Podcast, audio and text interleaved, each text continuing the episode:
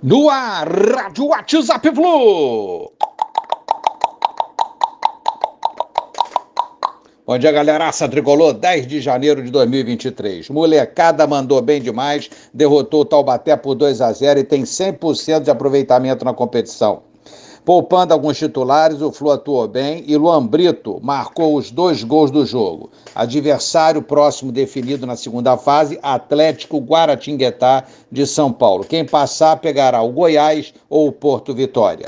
Destaques da partida: o Jefté, lateral esquerdo, com duas assistências, e o Luan Brito pelos dois gols que marcou.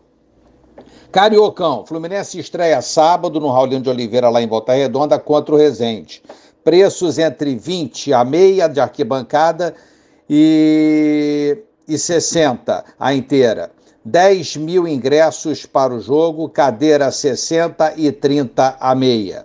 Michel Araújo, renovação do contrato do meio atacante até dezembro de 2025. O vínculo anterior era até dezembro desse ano, 2023. Registrado já no BID. Liberta terá premiação extra por vitórias e na fase de grupos, 1,57 milhões de reais por cada vitória. Além disso, as premiações para cada fase da Libertadores. Muito bom. Fase de grupos, 3 milhões de dólares. Oitavas de final, 1,25 milhão. Quartas de final, 1,7 milhão de dólares. Semifinais, 2 milhões e 300 mil dólares, né?